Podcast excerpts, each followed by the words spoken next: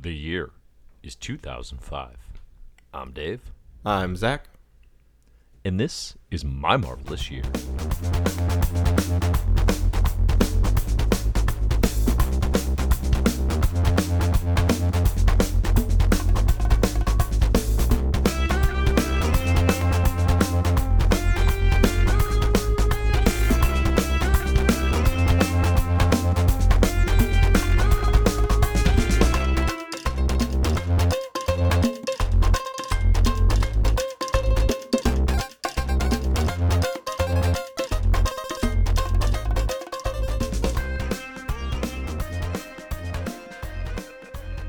Hello and welcome to My Marvelous Year, comic book reading club where we go through the best of Marvel comics from its origins to today. I'm Zack, your comic book.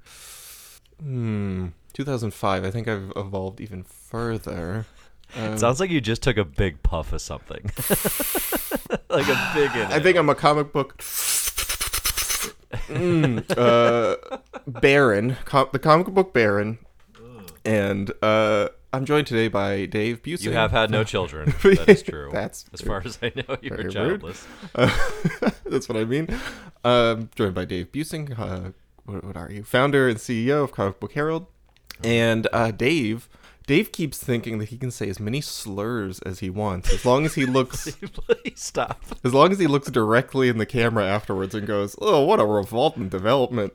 yeah, yeah, it is. Listen, I think this uh, progression in my life is, in fact, a revolting development. uh, I had this problem actually yesterday on a YouTube live stream, Zack, on the Comic Book Herald channel. Where you just Um, couldn't stop saying slurs. so a, a new a new Alpha Flight number one came out I- in which Marvel never here in the in the year 2023, and uh, people were begging me to talk about it, and then actually a few commenters in the live stream said, "Please review it in your Zack voice." yeah, hell yeah. the assumption that I have a Zack voice. Yeah, I don't know what that being because because we've recorded so many. I have not done this before, as far as I know, a Zack voice. Yeah. So I tried. I tried. Oh, okay. And I did do it, but but Zack, in the process of annihilating Alpha Flight, Mm-hmm. I'm not proud of how many slurs I used. I, I'm not proud of how many Canadian digs I took. The, so I, I joked about this to you yesterday. So first off, just this is a this is a horrible bit. I hate it. slurs are not good. No, no, it's, it's second- There's there's a, there's a context for it in the comics. You know Yeah, what yeah, it would have so, been. like- you know what would have been actually more accurate is if uh, I said that you kept saying slurs and then either your child or your pet kept looking into the camera and saying like, Yeah, yeah, and they're just "Write an angry letter to here's Dave's address." Okay. The sorry. the thing with Alpha Flight is what's weird is on the CBH live streams, folks don't know about the back and forth that that you and I have on My Marvelous Year about me hating Alpha Flight and you loving it, right? Mm-hmm, So when I just come out and I'm like, this is garbage, zero out of ten. People are like, "Wow, this guy really hates Canada." I just sound really weirdly nationalistic against the entire the entire uh, nation of Canada, which I have to say, having been there once, great time. okay. I had a Um, great time in Canada. I want to talk about this Alpha Flight number one for a second. yeah. Uh, the cover looks good. Looks like a throwback to John Byrne's original cover. So Perfect. my review is pretty close to you. the um there's a there's like the the OG lineup is here or at least a good chunk of them but then there's a bunch of people in the background and I do want you to tell me who some of these people are it looks kind of like uh Doorman from Great Lake Avengers but with like yeah, yeah, very similar. That is. Nemesis, okay actually. Who I don't know a lot about Nemesis, but if it turns out that they are actually just Doorman evolved, I would not be surprised. there's I think that's Aurora and Northstar um just kind of anonymous man and woman and then there's what looks like a white guy with a Black Panther get up like he looks like he's got the Black Panther fangs around his neck but it does look like a white man um, that would be Fang, is he a white man or is that the just- artist formerly known as Daken. Now, Zack, you don't know about Daken yet, so I I'm not don't. going to tell you anything Okay. about that. oh he's a white guy okay Yeah, well very he's white. kind of a wolf guy Also Canadian. Hmm. Also Canadian. okay anyway uh we'll be reading this Ed, Ed, Also a sex pest. did you actually okay all right did you actually read uh Alpha Flight number one I did. oh okay I did. how was it Yeah, yeah. So, so for folks who want to hear both my commentary and my Zack voice, yeah um, Yeah, well, I don't want to hear that. I'm sure Live. it's rude. I'm positive it's rude. it's not nice. Like I immediately was kind of like, Okay. I immediately was kind of like, that was fun and people are enjoying this. But I do, I like, I had, I immediately had to come chat you and be like, I did this thing, and I just need to you be to clear, know. when you chatted me, you didn't say like, "Hey, I did a really kind of mean, bullying, rude voice." You were just like, "I don't even think you said you did it. I think you just said that people asked you to." I yeah, I listen. As apologies go, it was not the best. was, yeah. Well, um, I, I don't. I for- I think I forgive the you. Con the content is good Mm. and not super bullying. I think my my actual attempt to do your voice will not come across well. well, to be fair, I I mean when That's I hard to do. yeah when I when I try to mimic your voice, it is also just kind of a like deep dumb guy voice. It is yes, it is a it is a parody. yeah. um, and it is a caricature. Hmm. So I think th- with that in mind, under the the rules of parody and satire, I think you'll understand that there is no That I have to ill forgive intent. Okay. yes. All right, we're not talking about any of that this week. We're well, hang on, hang on. What I Oh, wanted to say is for people listening to this, being like, where can I find this thing? Oh yeah, please. Comic Herald Live on YouTube. Uh, it's the week of August sixteenth, two thousand twenty-three, Hmm. and it's like it's like gonna be like minute forty-two or something in All the right, stream. just gonna pull All right, up. so plug, plug, plug. Oh, should not have. Oh, shoot! Now I told Zack where it is. That. Oh, dang it! I did not want to have done that. Let's see here. I'm just. Oh You cannot live. Okay. listen Uh, to this no, live I stream. will not. But um, let's talk about the comics of 2005. Yeah, I guess. Okay. You you have an episode here, all new. Okay, so this this is what is somewhat interesting to me. Um, reading through these comics, thinking, oh, well, maybe Dave. You know, these are holdovers. I I kind of bet Dave is. uh, I'm not. I'm not really on board with any of these comics. I'm not a full on hater, but I don't love them. And With then none of the comics we read today. Fantastic Four is okay. Fantastic the other one uh, by Waid and we'll, we'll talk about it, but like they all seem stuff that norm, except for maybe, I guess Fantastic Four seems big because it's a big deal, but it's not. I didn't think they were like great issues, but anyway, okay. Wait, wait, hold on. Mm-hmm. My point being, I kind of felt like this all felt like bonus round stuff on the spreadsheet. You've got a bunch of stuff under bonus round, which is just like. Hey, you know what? Yeah. Just like check this out if you're interested. It's out there. It's not bad, but it like didn't quite make the cut. It all kind of felt like Yeah. that. And I noticed you added all this new for this round of the list. They're all yeah, new. yeah. com- None of these are on the original Yeah. 2005 list, which I, I'm noticing now as well. Listen, I it's a weird choice to kick off 2005. but like, no, I generally when I'm putting the list together for the pod, I do try to think a little bit about like, oh, we're starting off a new year. Like, what kind of sets the tone or tenor for the year? I don't, I don't follow that very strictly. I, th- I don't think. Um, you know, usually we kind of like Avengers Disassembled, for example, is like part three of 2004, Mm-hmm. right? Like the the parts are not ordered in terms of like impact or continuity or anything like that. Clearly, because the Um, most important episode of 2004, the Sins Past episode, uh, was the last one.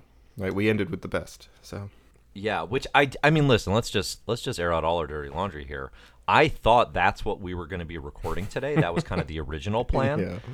So I have been roasting sins past all week In, ter- Okay. in his head, to be clear, not on in a podcast. In my head yeah. because we did not actually. So we haven't actually talked about Sins Past, even though that episode has already come out. That episode will have come out by the time you People hear this. will know that uh, I was victorious in the the battle over the soul of Sins Past. Um, yeah. Anyway, It's even worse than I remembered. Speaking of worse than I remembered, Yeah. Okay. we do have two Dan Slott miniseries You chose here to put these in here that recently. I chose to put on. I did, and I, I think there's there's an interesting thing happening for me, which is sort. There was a you know coming to these comics late as I did, and doing the read through the first time. There was sort of a contextual uh, pleasure to comics that were like goofy. You know, so uh, JLA, Great Lakes Avengers, the Dan Slott mini in here, right? Um, Cable and Deadpool, which we talked about in 2004. There was a certain affinity I had for those by nature of their contrast to basically everything I read around them. You know what I mean? So when you're doing the chronological read the first time through, they're they're having fun in a way that comics often are not. Not only in this era, but in previous eras as well, right? Um, we've talked about this before, but Marvel Comics, you know, has a pretty hard time with comedy. You know, you have lighter fare like a Dwayne McDuffie led Damage Control in the late '80s, but I think this is actually something I was thinking about with Spider-Man recently, and it comes up in Spider-Man: Human Torch. Dan Slott is Spider-Man funny, okay, and Spider-Man funny Yeah. does not make you laugh out loud. No. Spider Man funny is kind of like charismatic. You know, it's fun to be around. It's like hanging out with like your favorite cousin. It's like someone who makes you feel comfortable. You're smiling, you're having a good time, Yeah. right? But it's not actually laugh out loud funny. Sure. You know? Well, there's not- And I think that's been that's been true for the history of Spider-Man, right? Stan Lee Spider-Man is not actually funny, but he's joking and charming and and that often stands out against the angst not only within Spider-Man comics, you know, on the other side of the coin, but just in the in the rest of the Marvel universe. You know what I mean? Dan Slott writes Spider-Man funny. He doesn't really have like big laugh out loud comedy. I think Fabian Nicieza, you know, I'm I'm more pro Cable and Deadpool. I think he can hit more on the comedy side than Slott. Slott writes really good natured, often entertaining, but but the jokes generally fall flat. Uh, what do you think about that? Well, I think calling them jokes is generous. Okay, so it seems like yeah. No, I, I don't. I don't mean. I mean, I mean that in a somewhat rude way, but I mean that in a literal way where I think he doesn't write jokes. He writes one-liners, right? And I think that is like, for me, a big failing of like superhero comedy in comics yeah, yeah. is that there is not often like jokes. It's in your it's your Deadpool, uh, you know. Yeah, think, right. Like, It's like John, John Byrne in She-Hulk, which is still, I think, the height of like Marvel comedy for me, would do like situational. I mean, I really, I don't know what else like stacks up against you know the best of those like early She-Hulk issues for like comedy for making me laugh.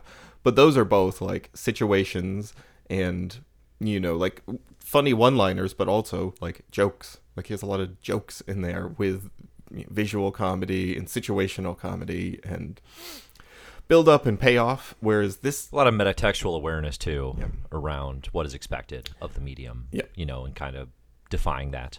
Um, yeah, those are those early She-Hulks are good. I mean, that's a great reference point here too because this era of Dan Slott, or coming onto the scene, pulled in by Tom Brevoort, executive editor at Marvel, you know, circa 2004 on She-Hulk, now doing JL, uh, GLA. Um, he's running with John Byrne concepts, mm-hmm. right? Like he's running with the John Byrne, Jen Walters. oh he's yeah, running G- with GLA, the Great Lakes yeah, Avengers, yeah, yeah. I didn't actually which is a think of that. John Byrne from from West Coast Avengers. Um, so definitely inspired by by those works, right? Trying to tap into what those were and then sort of modernize and do in his own way for the 2000s. Hmm. Um, it's not. I guess that's my thing about including these uh, is like, I think for some readers they're gonna feel fresher Yeah, in the context of what's around them, um, having already gone through it, and def- and, and uh, you know, again, too, it is that thing of like, you know, it was almost twenty years ago, right? So like, I don't know, would these have seemed funnier in two thousand five? Probably a little. you know? maybe Pe- people um, still understood jokes in 2005. People had people seen people were just before? simpler back then. Anything would make a simpleton from 2005 laugh. I, I, it, to be clear, like you know, the Cable and Deadpool comics. If you listen to that episode, I couldn't finish those. Right? I like, I ended up skimming. I didn't skim these. I read these. They Well, the stuff I liked was not the comedy; it was the it was the thinking and kind of what's Yeah, I don't- As a utopia. Yeah, we'll, we'll we could talk about that. I, I did laugh a few No, times. we don't need to. We already did. Okay. we already covered it. Um, Oh, so, oh, all I'm- right. I yes, guess let's sorry. let's just finish this then. Let's start with GLA. So Yeah, okay. on the on the spreadsheet today, which you can find in the show notes, and of course you can subscribe over to patreon.com/slash my marvelous year if you want access to the full spreadsheet. We read Fantastic Four, 520 to 523. I don't know why I didn't include 524. Yeah, I mean, the, the was- actual last. You know, I'm just gonna actually switch that on the spreadsheet right now for everyone else just just do it because I read it too. I was like, it's got one more issue till the, the entire run's wrapped up. Yeah. and it's a good last issue. Yeah. Um, we got Spider-Man: Human Torch, written uh, miniseries written by Dan Slott, and then uh, GLA, the Great Lakes Avengers, four issue. Let's start with Great Lakes Avengers since we're already talking about it. Um, Great Lakes Avengers, again, a John Byrne concept from West Coast Avengers. It is as it sounds. It's a bunch of like oddball kind of reject heroes trying to form their own branch of Avengers in the Midwest. You know, primarily out of Milwaukee, it seems like. Um, so you have Immortal Man, Flat Man, Doorman, Big Bertha, and here we get Squirrel Girl actually joining the team, which will probably be of most interest to anyone who kind of knows where Marvel Comics have gone. Um, it's four issues. It's about you know the uh, the concept is better than the execution, right? The concept is a team of nobody heroes who pr- pr- like are pretty bad at being Avengers, but want to lay this claim to Milwaukee because all the heroes live in New York. You know, um, Well, I do like that they are affected by Avengers Disassembled, where Disassembled Yeah, happens, yeah. and they reference They it, an and they're like, Yeah. "We can be the Avengers now. We can just be the Avengers. Like they're gone." Um, them them wanting to step up is cute. It's a good reason Yes. to like kick this off. Yeah.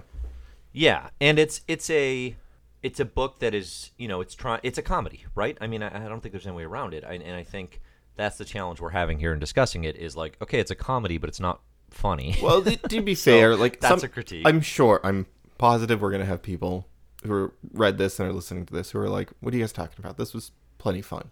So like, it is. Sure. It's, it's subjective. It's to your taste. I, I get. You know, I, if someone likes this, I'm not like, "What? Like, how did you find this funny?" Like, I get it. It's it's it's kind of cute. It's lightweight. Yeah, and like and Slott is you know the way he's he's using the form you know a little bit differently, a little metatextually. He's got one of Squirrel Girl's squirrels named Monkey Joe is kind of providing this Looney Tunes esque like sort of winking commentary often throughout the books. I think it's terrible. I hate it so um, much. I hate that part because it's just this weird way of him being like, "Look, I'm gonna do some edgy stuff here, but I'm also going to like, I don't know, backpedal on it, or at least try to like, like it seems like make up. Sometimes it feels jokey and just like, can you believe this guy? But sometimes it actually feels like he's trying to provide cover for himself for making a joke that he thinks might cross the line.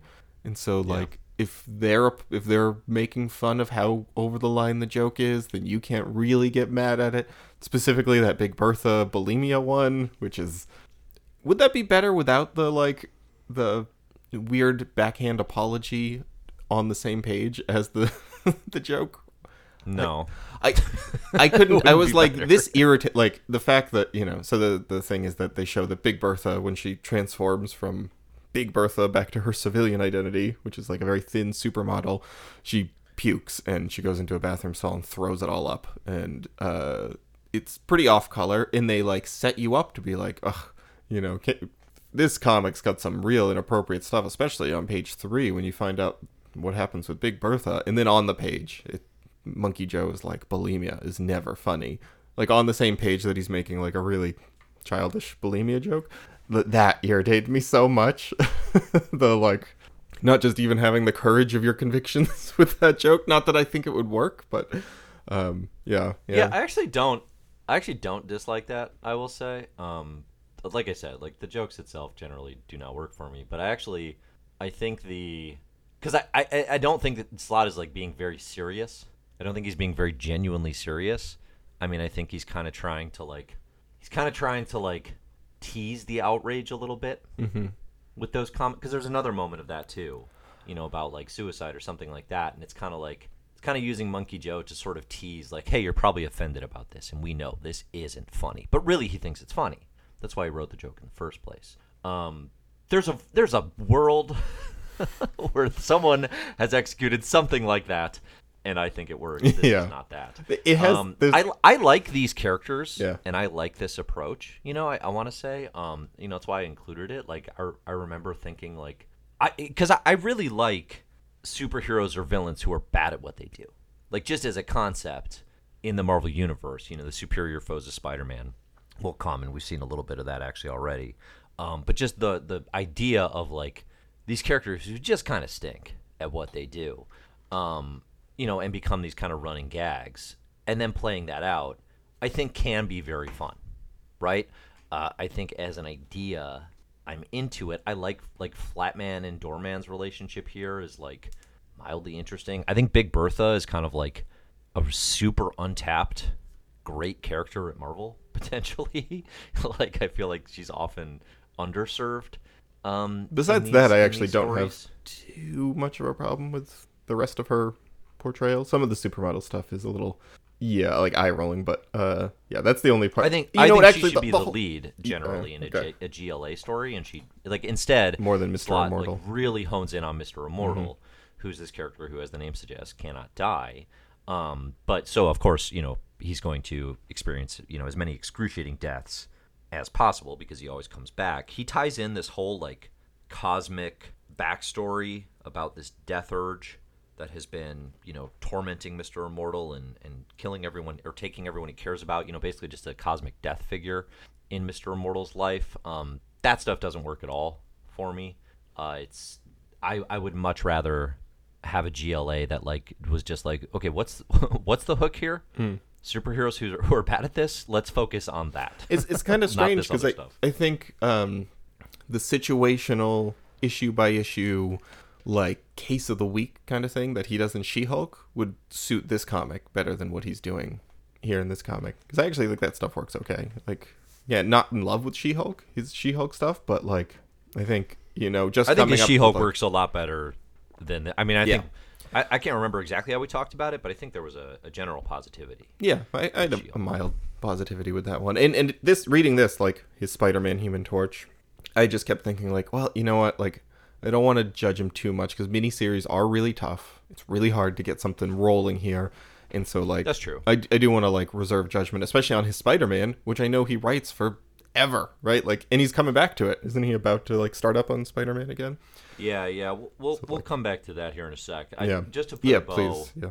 on Great Lakes Avengers, um, you get the addition of Squirrel Girl to the team. Mm-hmm. For folks who know the Squirrel Girl of the 2010s, who kind of became this like underground shock hit for Marvel in the Ryan North and Erica Henderson written series, this character is going to take several laps before she gets there. Yeah, okay. just so you know. Um, I I expected to think like, oh man, Slott did some weird stuff with Squirrel Girl that like you know is is like really at odds with what she became. I actually don't think it's especially bad. It's kind of fine. It really plays into the Steve Ditko, you know, creation of this character. I was about to make the joke of, like, yeah, it is Slott- definitely Slott can be funny, but he's no Steve Ditko. Yeah, right. Mr. A plus comedy. Um, the uh, Slott like definitely, you know, he's he's teasing constantly the idea that Squirrel Girl's power is she can talk to squirrels, but like that is funny. That's goofy as heck. like that's not that's not something North and Henderson don't play with, right? Um, the amount of panels that are just Squirrel Girl shouting "cuck cuck cuck." Definitely tickles me in a way that wasn't intended at the Oh, time. I get I Um, get that yelled at me when I go out on the street all the time. right, I hear that all the time, and I'm like, where are the squirrels? I don't see them. Um, oh, big But, uh, every time someone just I go out and someone keeps the teenagers all yell cuck cuck cuck at me. I'm cuck, like, cuck. they must be big Squirrel Girl fans. oh, but they listen to the pod. How cool! How cool! We're little celebs. Um, yeah, so I, I actually am fine with the Squirrel Girl stuff. Yeah, here. she's she doesn't an do any- enthusiastic member of the team. Um, I like I like the You know. joke of um, she's being unconvinced to help them with the big like cosmic plot, like Maelstrom is going to destroy the world or whatever at the end, and she's like, I don't want to be involved, and they're like. You know what happens if the world gets destroyed? All the squirrels are destroyed. she's like, "Oh my god, back, you're right." yeah, you know what? And like, obviously, we're being hard on the comedy. That's a funny bit. oh, there's a. Um, will I'll mention a few Batroc, I like. Batroc being furious or like shocked to his soul that someone outleaped him is a very funny bit. I liked. you know, I really liked. There's a montage where they're trying to recruit new Great Lakes. Yeah, yeah, yeah.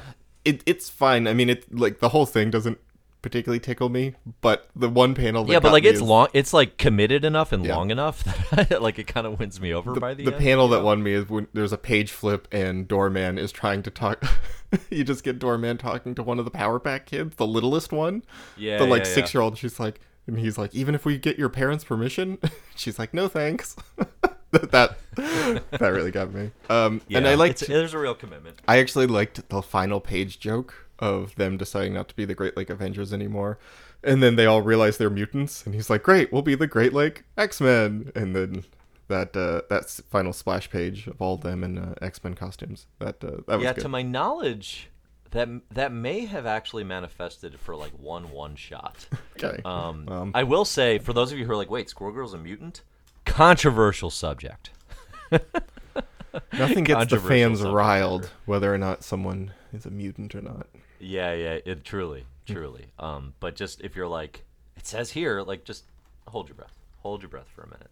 Um, hold your breath until we get to the year 2015, and then we'll talk. About Let's see. After Flatman wins a superhero poker tournament and Marvel Girl demands they drop the X Men game name, the team assumes the name Great Lake Champions. Mm. That's in a Thing Yeah. issue in 2008. Yeah, yeah, which is uh, also Dan Slott, I I would imagine. Um, so anyway, the the- the one probably final piece that we have to put a bow on is like a lot of casual homophobia. mm, sure. Um, Yeah. Slott tries to. It's the again, like we say this most issues or episodes. but, You know, it's just it's the not that there's anything wrong with that era. hmm Yeah, it's a good. It's a really good way of putting putting it because it's just like let me get a little joke in here, right? Like Yeah, yeah. someone picking up, you know, like women's panties in a man's apartment and being like, "Oh, I don't judge, brother," like that kind of. You know. Right. Oh, totally. And then yeah, it's, it's or the no homo era. I Sure, guess yeah. maybe the other way. Um, you do have Flatman coming out as gay Uh-huh. uh, by the end of this, as well as the Living Laser, which I'm not sure was canon before. Um, obviously not massive swings, but like it is. I don't know. That I was kind of like, oh, good job, Dan. Like you know, you're you're moving the needle on something after uh, after coming around. So I don't know. It kind of kind of balances out. I guess. I I think, and then that's followed up by wait. So I thought Mister Immortal came out as gay immediately after that too, because he was like, "My new name is." No, no, no. That was he's that that's a joke Oh, okay. because he's the cosmic death urge is like you're the homo supreme, meaning like like um homo superior. Mm-hmm. Yep, Like okay. uh, like mutant kind. Yep. So he says that, and then Okay. Flatman's like, "Oh, you had to one up me." That's thinking that's not a bad joke. That's pretty good actually. I think. yeah, sure. Yeah, I sure. thought that joke's okay. Yeah. Um, so speaking of jokes that are okay, we did also read Spider-Man: Human Torch, five issue mini, written by Dan Slott. I like this one a lot more than, than apparently you do. Um, this is This is I mean, saved it's kind by of, the art though. This the, the art in this one Ty is Templeton's very fun. Ty Templeton is is great, and he gets better as the series goes. Yeah, because well, he in gets the better- first issue. Yeah, yeah, yeah. It's very like, oh, this is kind of just a modern style, but you know, it's a flashback set in the '60s. And then as the series progresses, you see like, oh no, he's mirroring the art styles of the time now, Mm-hmm. um, in in ways that convey flashback, but also feel modernized. It's a it's a fun five issue way to relive the journey of Peter Parker and Johnny Storm, you know, as a kind of frenemy duo.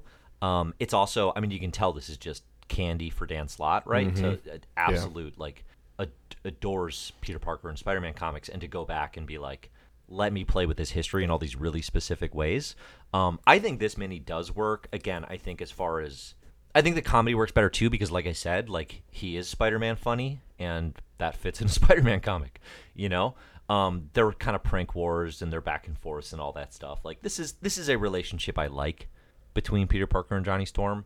Um, I don't. I'm not like gonna oversell this as the greatest mini of all time. It is kind of a proto Spider-Man life story too, where it's like, you know, by the third issue we're we're post Gwen's death, whereas we started in the '60s. So it, it the fact that it doesn't just stay in the coffee bean, you know, 1960s era, and it kind of works through the decades. I like that too. Um, what, what was what was your experience reading this?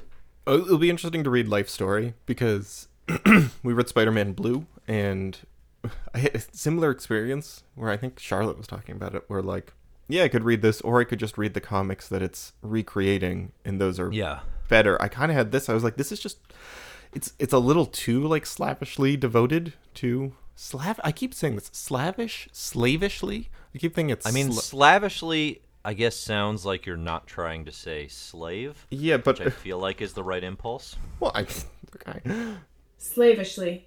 okay, it's slavishly. Uh, Was that was that Rose or was that your computer uh, telling you how to read Yeah, it? Rose sits here and I prod her and she gives me the correct. I could correct use that because my pronunciations are terrible. No, it was just Google. Um, I saw a joke uh, just recently. I think it Yeah. was um, it's by this author I'm reading of a, a graphic novel called Boys Weekend, which is which is pretty interesting.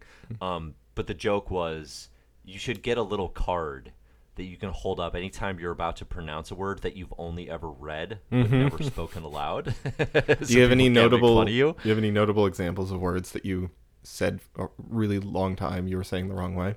Um, calling Hellions Helions hmm I think I've heard you do that. Yep. held against me for a, a good long time. Uh-huh. It's the word Uh, hell. there- It's hell. It's right there.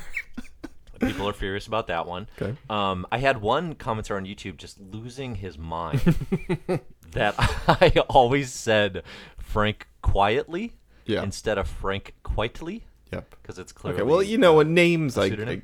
I definitely tons a of names. get a for big sure. pass Uh, on names though. Tons of words as well. Um, Mine Halcyon, was oh ha- I called Halicon. okay. Halicon. Halicon's very funny. Yeah. Halicon's really good. I I said um macabre as macabre a bunch. Uh, Mm-hmm, yeah, That one that one was like eighteen. Understandable. It's a weird flipping language. Weird word, yeah. Um, okay, what was I saying? Uh, he's very slavishly devoted to these original comics, and oftentimes I was like, "Hmm, you gonna you gonna put any jokes in here, Dan? Like, are you just retelling? Uh, like it's so." Yeah, it's it's a little too like just referential, and then like a lot of the jokes are like, "Haha, isn't that thing from the '60s funny?" But like, he's not telling a joke about it. He's just like, "Paste Pot Pete, isn't that funny?" And it's like, "Damn, That's the joke, I do right. that on my podcast, and I don't add any commentary to it, and it's lazy when I do it, and I'm not writing a comic, so like, you're not allowed to do it.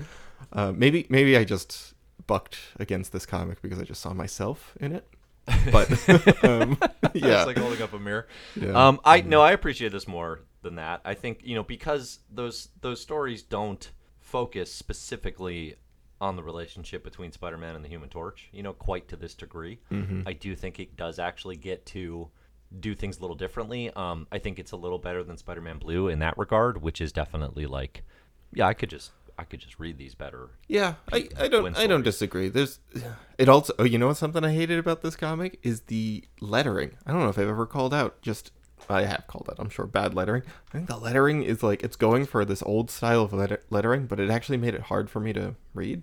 Mm. Um, who did the letters here? Dan Lanpierre or Dave Lanphear. You're called out, Dave. Um, yeah. Anyway, that that's a small thing, but it actually it, it did add a lot like a layer of cruft between my eyes and my brain. Um, That's interesting. I actually didn't have that here. My my biggest lettering pet peeve is always handwritten cursive. cursive, yeah. which which I know is a you know kind of a, a debate in lettering communities as to the value of that. But that's the one where I'm like, okay, like this is going to take me seven. I'm reading I'm reading all these Batman worth it? comics right now, and they love to do that for um I think for Batman himself, right? Because they have the thing where everybody, all the internal monologues get the different color and the different Yeah, yeah. type, uh, and I think Batman, or maybe in his Bruce Wayne voice, gets that. Yeah. Anyway, It's not always a bad thing. Like I just read issues Yeah. of Al Ewing's X Men. It just depends on if it's pages paragraphs. are um it's like a cursive it's like a history of Cursive. of the red planet Oh. and uh, it's like you know it's but it's in cursive and it's it, but it's actually it's worth reading so it's it's really not a problem i mean there's ways to do it Yeah. um uh, yeah, not a, not a heck of a lot more There, there's stuff that say like about this. There, there's stuff I like. I like the scene um, where they meet at the Statue of Liberty and Peter reveals his identity, uh, and I like the, you know, Johnny Storm being like, "I've always been jealous of that Peter kid. Like, he's always had such great luck with the ladies." Um, that that's like a cute moment of them finding out that you know Johnny Storm hated Spider-Man but liked Peter Parker. yeah I, I, it is interesting to just kind of develop a relationship with pete before he knows he's spider-man um i there was a bit in the first or second issue where johnny storm goes to peter parker to ask him to do photography for him Mm-hmm. because he knows he's the one who's been taking pictures of spider-man and he goes to their house and, and peter's like oh you, we've met before and johnny's like oh really i don't remember Yeah. and then he lists like the four times in Yeah. 60s continuity where they would have interacted because which famously in like i think it's amazing spider-man number three you know johnny storm and performs at their assembly or whatever and it's kind of a Mm-hmm. Yeah, yeah, yeah. it's a big moment for pete but then there's a bunch of other ones I, that was the kind of continuity baseball that i actually really enjoy where Slott's like you know this it, it is comical how many times they've actually run into each other you know in flipping new york Yeah. you know like Yeah, that- that a lot of people there that kind of callback stuff worked fine. It was it was really the stuff where it was like the spider car stuff, the paste pot Pete stuff. Like that stuff makes me Oh, the spider mobile stuff i think is pretty fun Yeah. because it is a goofy thing Yeah, but then I mean that isn't just- that I find that just kinda- inherently silly. So if you want to play into that Hmm. later, yeah, I don't. I'm not like taking that uber seriously. you know, That's I don't think that's Um, ever I don't have a gonna problem with that. ever gonna tickle me. The kind of like isn't this thing from the past like silly and ill advised? Let me just kind of point at it. Uh, but I also I did a scene I really liked here is the um, Doctor Doom traps Johnny Storm, and I like I really Yeah. liked Peter Parker, um, like or Spider Man, uh, pledging his total allegiance to Doctor Doom, and Doctor Doom being like, "All right, show me with your actions." And then he's like, "I'm gonna smash Johnny Storm on the ground," and then just scooping him up and flying away with him. That's a that's a good scene. That th- scenes like that, there were a few scenes where I was like, okay, like maybe in the context of him actually like building something, you know, like a long term Spider Man run, I could see this working, and I'm, uh, you know, it didn't like kill my interest in him him doing a, a Spider Man run. So It shouldn't. When, when does that I mean, start? it shouldn't. That's, if uh, you're, it's a little ways that's off. like 2007. I mean, if you're, um, if you're, if you have a similar thing of like, well, I know Dan Slott writes Spider-Man forever, and I didn't love this series or something. Like, don't worry about it. Like, it's it's gonna have a, a different flavor Yeah, once he gets I'm on sure. the official book.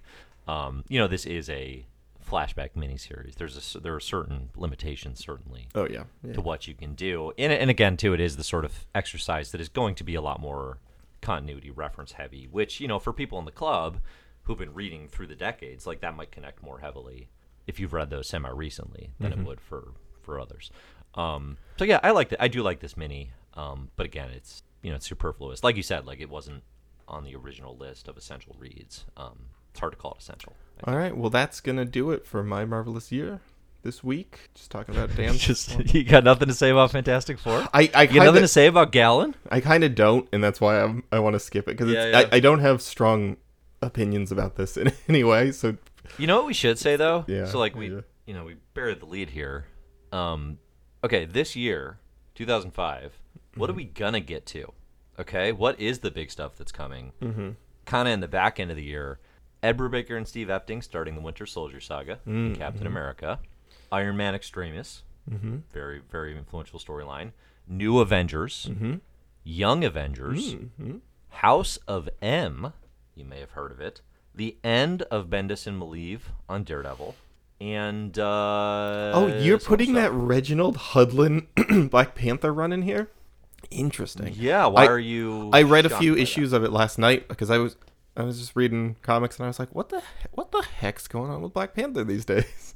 like, is Priest still on this? And I was like, oh no, it restarts with the new number one. Maybe I'd like sneak one in my dean's list for 2004, which we haven't recorded yet.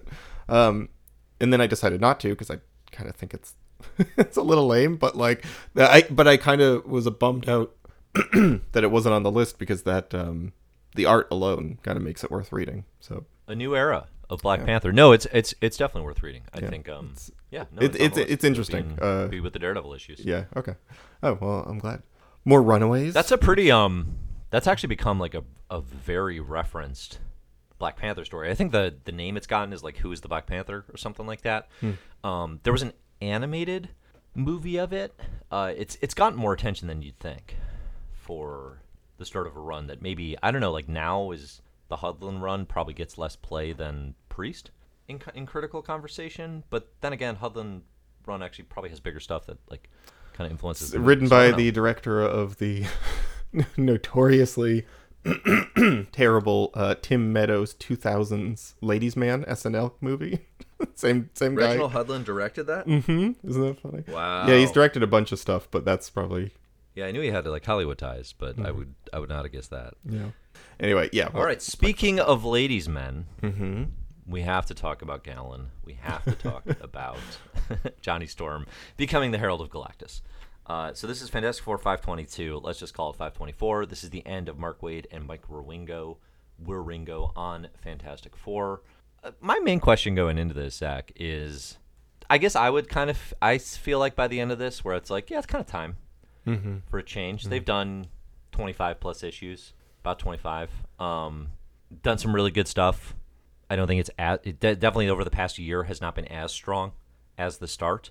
I, I think there's a tendency in comics fandom, and this continues and, and will continue, to if a creator if a creative team has done good work at the start, they want them to be on the book for like 75 years Uh huh. Yeah. and it's like just the practicality of that the the fact that these are human beings who might want to do other things with their opportunities but then also that sense of like well you know they probably put a lot of their best ideas into the first year of work you know what i mean Sure, yeah. like like you, it you- You, show up with everything you've been, you know, thinking your whole life, like about Fantastic Four. Yeah.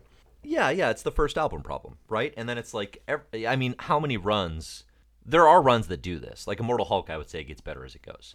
Um, there are certainly the the iconic ones build on themselves and and actually get better, but that is rare. That is super rare. Um, and I don't think Fantastic Four gets better as it goes. I- I think by the end of it, it's kind of like, yeah, we're winding down. Well, it also I think it has the feel of a run that didn't have like you know this is not necessarily like the Kiss of Death, but it feels like it didn't have a big like five year plan or four year plan, however it went. Yeah. So like the stuff that happened at the beginning that we you know I think all really like responded to the big swings of everyone being sent to hell and the kids being traumatized by hell and Doctor Doom and stuff like that all got kind of resolved and it's done and it doesn't play into the end here, right? It doesn't feel like Right. that was set up for the whole run. Um, it's not a circle, right? It's Like this a, arc at the end. I'm going to set this yeah. up at the beginning Yeah, yeah. and come back to it at the end. It's not that kind of arc. mm-mm, no. So like for me at least, sometimes I can feel a little like okay, I'm just reading like miniseries, miniseries, miniseries, miniseries. If they're not like if it doesn't feel like it's building to at least in the background some kind of larger conclusion or something, I guess. I'm thinking about like Ben Grimm in Heaven, and I'm like, well, that doesn't really tie into anything here, right? Like, Yeah. or uh, them taking Like, I over mean, I guess big picture, or- you did the hell story, now you got a heaven story, right? hmm Yeah, I guess so. I guess that's a good point. Um, anyway, this is fine. I liked the uh, the stuff I liked here.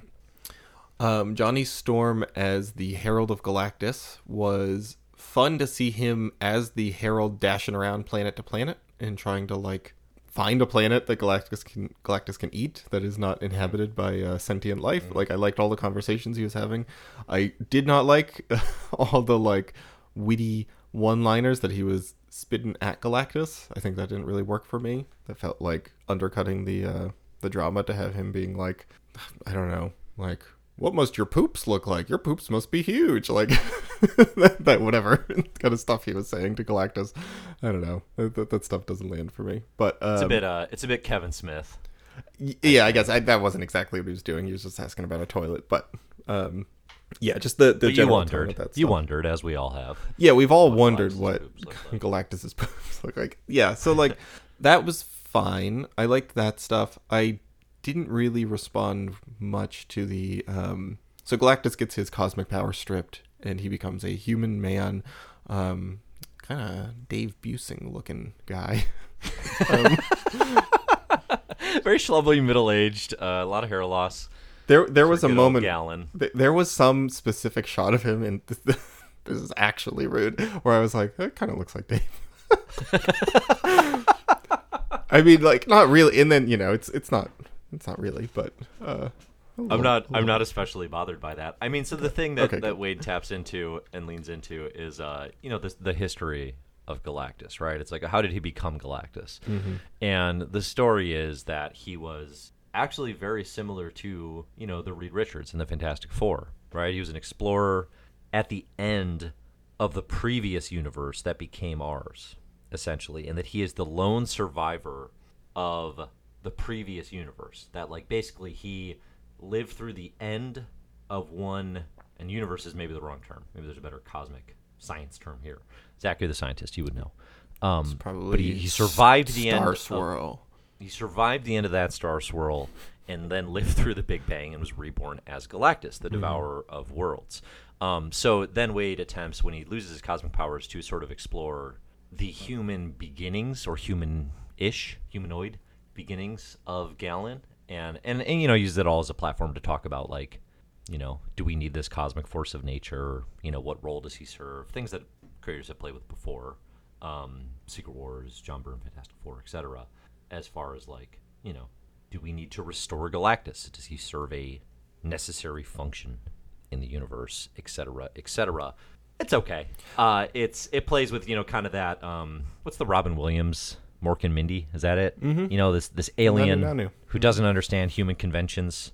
So that's probably the most uh, current reference that, that I could make, right? yeah, and I mean, I think the uh, God, what's the name of? I I think I mean, I was thinking K-Pax the whole time. You know, Kevin K-Pax. Spacey eating that banana. Yeah. That- now that was comedy. Yeah, right. No, if we want to talk, if we should just talk comedy. But I think we can we can tell people what's really funny. Yep. Um, Galactus tried to eat a uh, pool ball. Yep, yep, yep. Right? Okay, which so is, he- which actually like Galactus just wanting to eat everything. I like that. yeah, him being like just a hungry boy. like yeah, that's okay. Yeah. yeah, I don't actually have any like big issues with this. What's on the page here? I think it just feels a little lightweight, and I think it is somewhat a lack of stakes, which Waid has shown he can do here. I think like he cranks the pressure in that first Doctor Doom run or arc. I think he does it during the um, the takeover of Latveria. I think like you feel like there's some stakes and there's some pressure brewing. I I never felt any stakes here, right? I know I never like worried You know about who'd like some steaks? Gallon. Gosh, Ooh, Gallon yeah, for maybe steaks. I- A4 I think- beef. the more we get to know Galactus, Mm-hmm. the harder Yeah. it becomes to have him feel like a threat. And that's intentional, right? That's what Waid is trying to do, is to sort of humanize this cosmic entity. I think the problem with that is I actually just like the more mysterious. Well, we already have the Silver Surfer. version. They even call it out that like Yeah. the Silver Surfer went through a similar personal arc when he landed on Earth. He felt the same way about humans, and then you know Mm-hmm. he was convinced. And then let's do the same. Like they even say, let's do the same thing. So let's introduce him to Alicia because she like won the Silver Surfer's heart, and then he's just rude yeah. to Alicia. But yeah, like and he pooped out pool balls for days.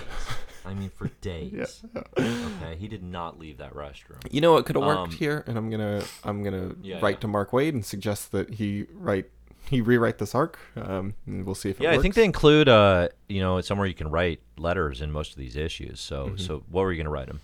uh, Reed becoming Galactus. I think that's kind of the natural follow up to the like the parallel of that. You know, like the cosmic power gets stripped from Yeah. Galactus, and Reed gets sucked into that role and using his kind of like cold logic and his you know like this is just the way things are in the universe. Um, uh, like playing with that. I think that could have been fun. He definitely makes a more interesting Herald or Galactus than Johnny. Um, although I did, you know, like you said, I did appreciate sort of Johnny just going planet by because there's always that thing of Silver Surfer and stuff where people are like, oh, just find uninhabited planets that Galactus can eat. And I like how Waid's like, scientifically, that that is extremely implausible. Well, it's that like that they need to be you know, this life-bearing planet. Yeah, it needs but life, with but no life. sentient life. Yeah. Yeah, yeah. Um, Yeah, which yeah. Mm-hmm. you know, I like that idea where it's like, yeah, like the Silver Surfer's not just awful at his job, like it's extremely difficult. You know, that that's good. I, I think that's important. Um, but yeah, I mean, I think you know, I've said this before. I think, or, or we talked about it, maybe walked up to it.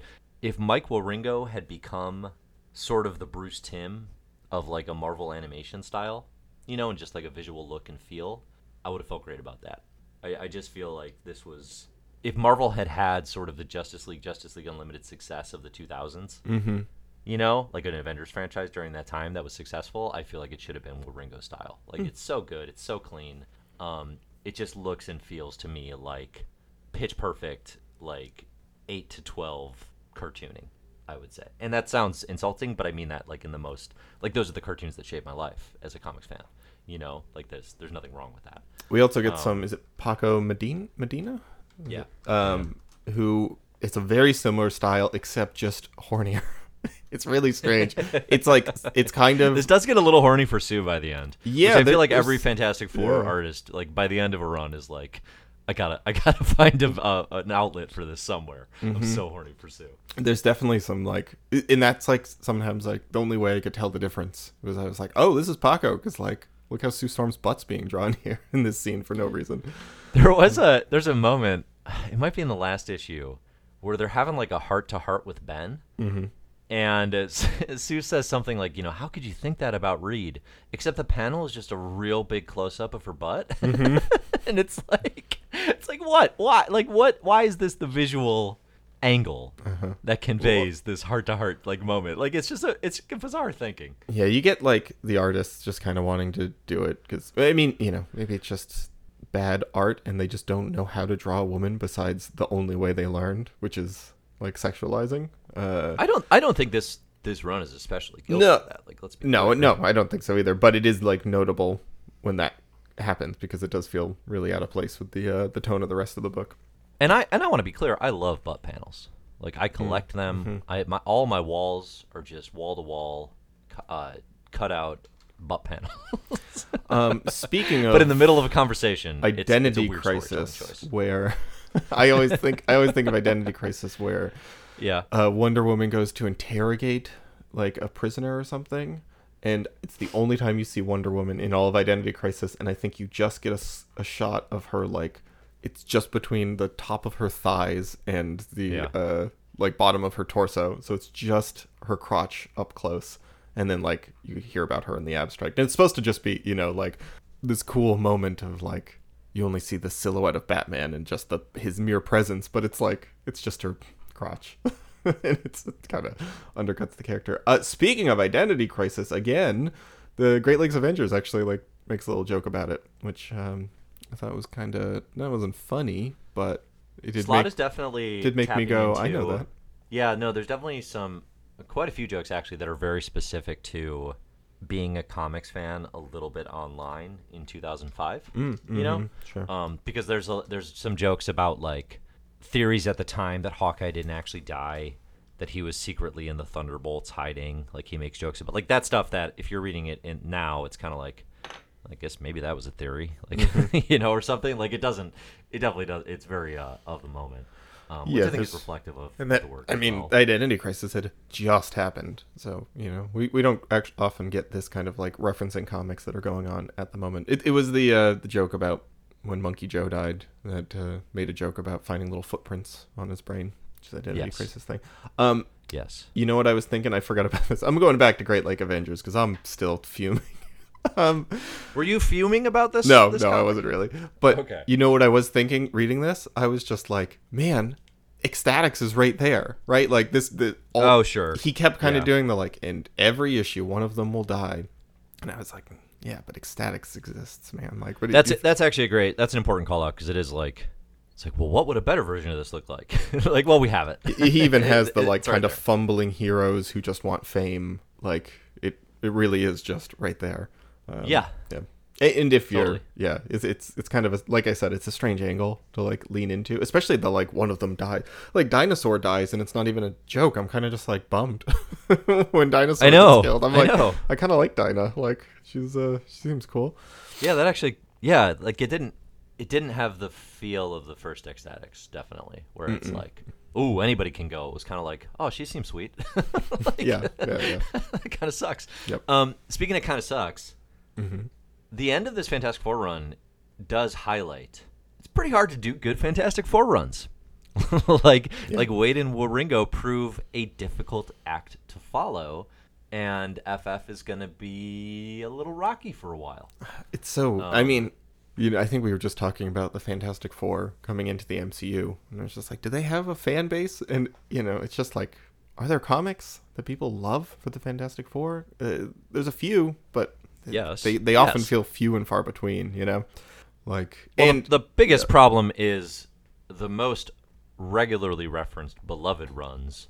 One is from a trillion years ago, mm-hmm. right? Lee and Kirby. yeah, and then all the rest reference that one and are just Well, no, the second is the Hickman era of Fantastic Four, which is I don't. It's kind of just like there's this thing the MCU is doing right now, where, or, or at least news cycles and kind of conversation where it's like every new announcement that gets people excited is adapting a different part of something Jonathan Hickman wrote for mm-hmm. Marvel sure. and I'm not excited by that anymore because it's like, well, if you're just going to only do that, like that's not interesting to me. That's not creative, that's not inventive, and I have the good comics to read. So why do I need All right, all right, get off your soapbox, old man. you're right. Don't- You're right. That's not the point. That's not the point. Uh, okay, but no, those those are the two runs that definitely get talked about the most. I would say for my money, at this stage where we're at in the club, I'd go Lee Kirby, Byrne, Mm-hmm. and then this. Yeah, that's same, same here. Oh, here's another thing. I'm drag, pulling up my soapbox again. Super, uh, Superman. Good soapbox effects. I immediately uh, call out a DC superhero because I'm so flustered. Um, Spider-Man, Human Torch, man, Sl- Slott. He, it's very strange. Uh, it, it sounds like I'm so much more mad at these than I am, but You're very flustered right now. I'm I've never seen you this angry. My Yeah. face is getting red. I'm getting you very. stomped straight Um, through listen, that Dave, if there's one thing I'm if people heard passionate about, it's defending women. Okay? And I need to That's, defend I do know that about you. Yep. women from this. Uh, he, God, I mean, he had that whole little speech before the bulimia thing about you know like the characters talking in comic about the way that women are treated in comics and you know either just like weak or sexual assault played for laughs taken really lightly it's like kind of saying stuff doing Speaking of identity crisis shots, yeah, yeah, yeah. I guess so. I'm sure that that was it. Um, and then the he just has this one weird consistent thing. We talked about it in the She-Hulk thing, but like She-Hulk again shows up here, and it's just like him not letting She-Hulk be sexual without it being a shame thing. And he does the same thing here. She-Hulk shows up in a Halloween costume, like a maid's costume, uh, and Johnny Storm immediately starts kind of like crossing the line, hitting on her, and she's like, "Oh, Johnny, I have to go. Ever since I got this new body, I'm not used to how it makes men react, and this was my mistake." And she like runs out, all bummed because she like forgot how she would cause, and like it's all framed about how she caused Johnny Storm to like, in Christian terms, they would call this be a stumbling block for Johnny Storm. oh, Uh, it's the same thing that like I would hear, you know, at my Christian high school, them tell the uh, the girls to like dress appropriately because you don't want to, you know, lead the boys astray. Um, yeah. and then like, and Johnny Storm is like then being like, ah, why can't I ever, you know, hit it out of the park with ladies? I, I have got such bad luck, and it's like kind of framed. It's just weird. It's like framed as like her mistake that she led him on by dressing too sexy. Um, yeah, I don't love it. Dan, okay. All right, soapbox away. I'm done. These comics were fine. they were okay. Ty Templeton. Ty Templeton's really No, that was a good that was a good use of the soapbox. Thank I you. listen. I have I, I have no desire to kick that box out from under you, and uh, and take you down a peg. I think you're spot on. Uh, Ty Templeton's really good. Yeah, Um, yeah. I He's, mean, he's I is he going to be around a lot? I, I hope so. Um, Uh, it's a name I know. oh I damn, tell you Dave! I just why. found out something pretty bad about Ty Templeton. Uh-oh. Canadian. I hope that doesn't change things for you. Ah, uh, well, okay. So you know what? Listen, On reappraisal. hashtag not all Canadians. Oh, okay. I thought you were going to say, you know, the more I think about it, the more this just didn't really actually do that much for me. I don't think I have a problem with Alpha Flight because they're from Canada. You know, I, I- think you yeah. could put them anywhere Uh-huh. in the world Yeah. and it would still be one of the least interesting comics of all time. it's a testament to my belief that that franchise is dull. All right. It's fair. That Very does it, I think, for 2005. Part 1. Part 2 The Origins of X23, aka Laura Kinney. The end of Wolverine, Enemy of the State. And the second arc of Astonishing X Men by Joss Whedon and John Cassaday. Zack, did you guys cover the end of Enemy of the State?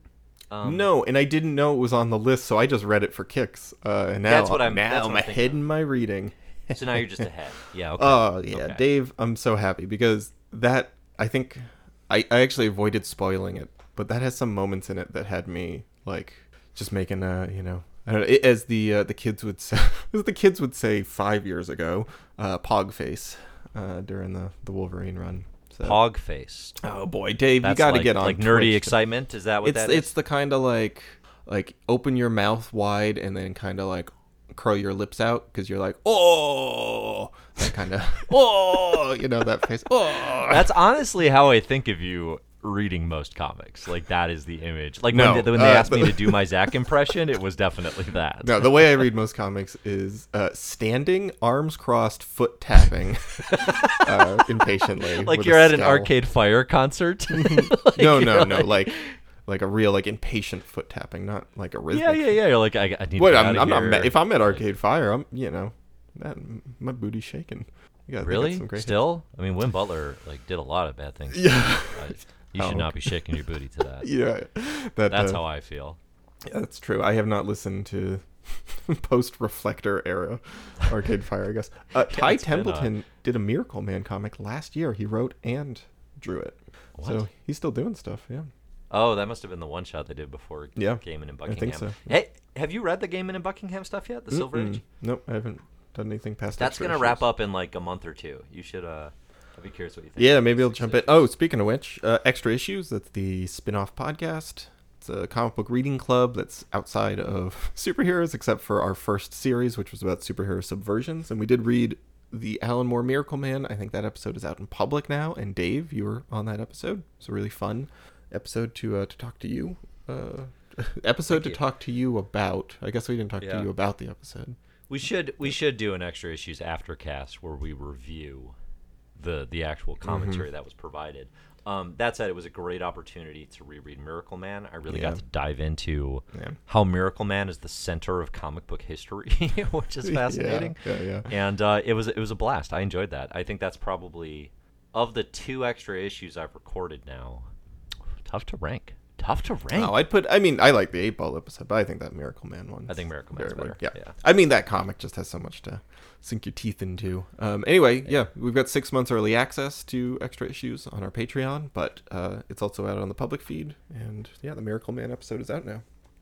Indeed, indeed. Yeah, that that gonna be it, my Dave. stuff at comicbookherald.com. Uh, go to the website and subscribe to my newsletter. Mm-hmm. Putting out a new thing every week. Zack, I gotta edit this one. This week's are already scheduled. Mm-hmm. It's gonna go out on Friday the 18th. And I made some claims about Tom Brevoort that I have learned this morning were patently false. okay. I didn't know you were doing uh, investigative journalism. Yeah, yeah. I, okay. I did a little research on this one, and there's a big thing I got real wrong. So I need to Wow, update that okay. right Because now. he's taken over X Men, right? He's taking over X Men. Yeah. yeah, yeah. So a lot of people make a lot of assumptions, and I was like, all right, let's actually do Well, the research here. can't see wait what this looks read. like. I don't know anything about this man. Never. Yeah, I don't know anything about him. That's the so- thing about editors at Marvel is if they're doing a good job, you never talk about them, and you you never think about them Yeah. until the people don't talk about editors until things are going wrong. Mm-hmm. Uh, generally, which is unfair. They should, should get credit when things are going well. Well, it's, it's too bad because like Shooter, great editor, I think, but then bad writer. Mm, Has has interesting moments as Oh, gr- well, great, great creative. I don't know if I would say he's just a great straight up editor. I don't know. I uh, he he did he helmed a really good era. No, no, but you're talking about editor in chief. I'm talking, you know, did he edit Born Again? Was he the editor on that book? Right, Oh, he gets oh, credit for that as editor in oh. chief. Yeah, I meant editor in chief. Yeah, yeah, yeah. Yeah, I guess Yeah. I don't. The distinguishing the the difference between editor in chief and then editor of like because Marvel then splits up their offices by Yeah, you know like superhero camps. I'm guessing is there a Spider-Man editor and a Yeah. X-Men and an Avengers editor? All those different little pockets. Um, Mm-hmm. So I guess it is a little bit probably more of a creative than a you know like hiring. Yeah, I don't know. Uh, we should talk about that sometime because I'd be curious to like get into the weeds on that. Well, Uh, uh, you probably we have got a a lot more. cover coming up. Yeah. Probably someday. Could be a good time. Could be a good time. You can support My Marvelous Year over at patreon.com slash My Marvelous Year. Music for the show is by Disasterpeace. I'm Dave. Find my stuff at Comic Book Herald. That's Zack. Find him in the My Marvelous Year Slack, Yep. which you can join over at patreon.com slash My Marvelous Year. Charlotte will be back with us next time. Hopefully. We missed her tremendously. And um, now, do you know what cool things is young Zoomer Charlotte doing that she couldn't join us? Should we guess? My guess is birthday party with a Bouncy Castle. very cool bouncy castle theme. Okay. Yep. And we both went to the same place. Um, yeah, she was. I mean, to be fair to Charlotte, she's one of the oldest Zoomers I know, uh, energy wise. so it probably is that she's like at a bookstore with her parents. Or something. Yeah. Yeah. Okay. Um. Yeah. Yeah. Yeah. Sorry, Charlotte. Thanks for listening. We'll see you next year. See you next year.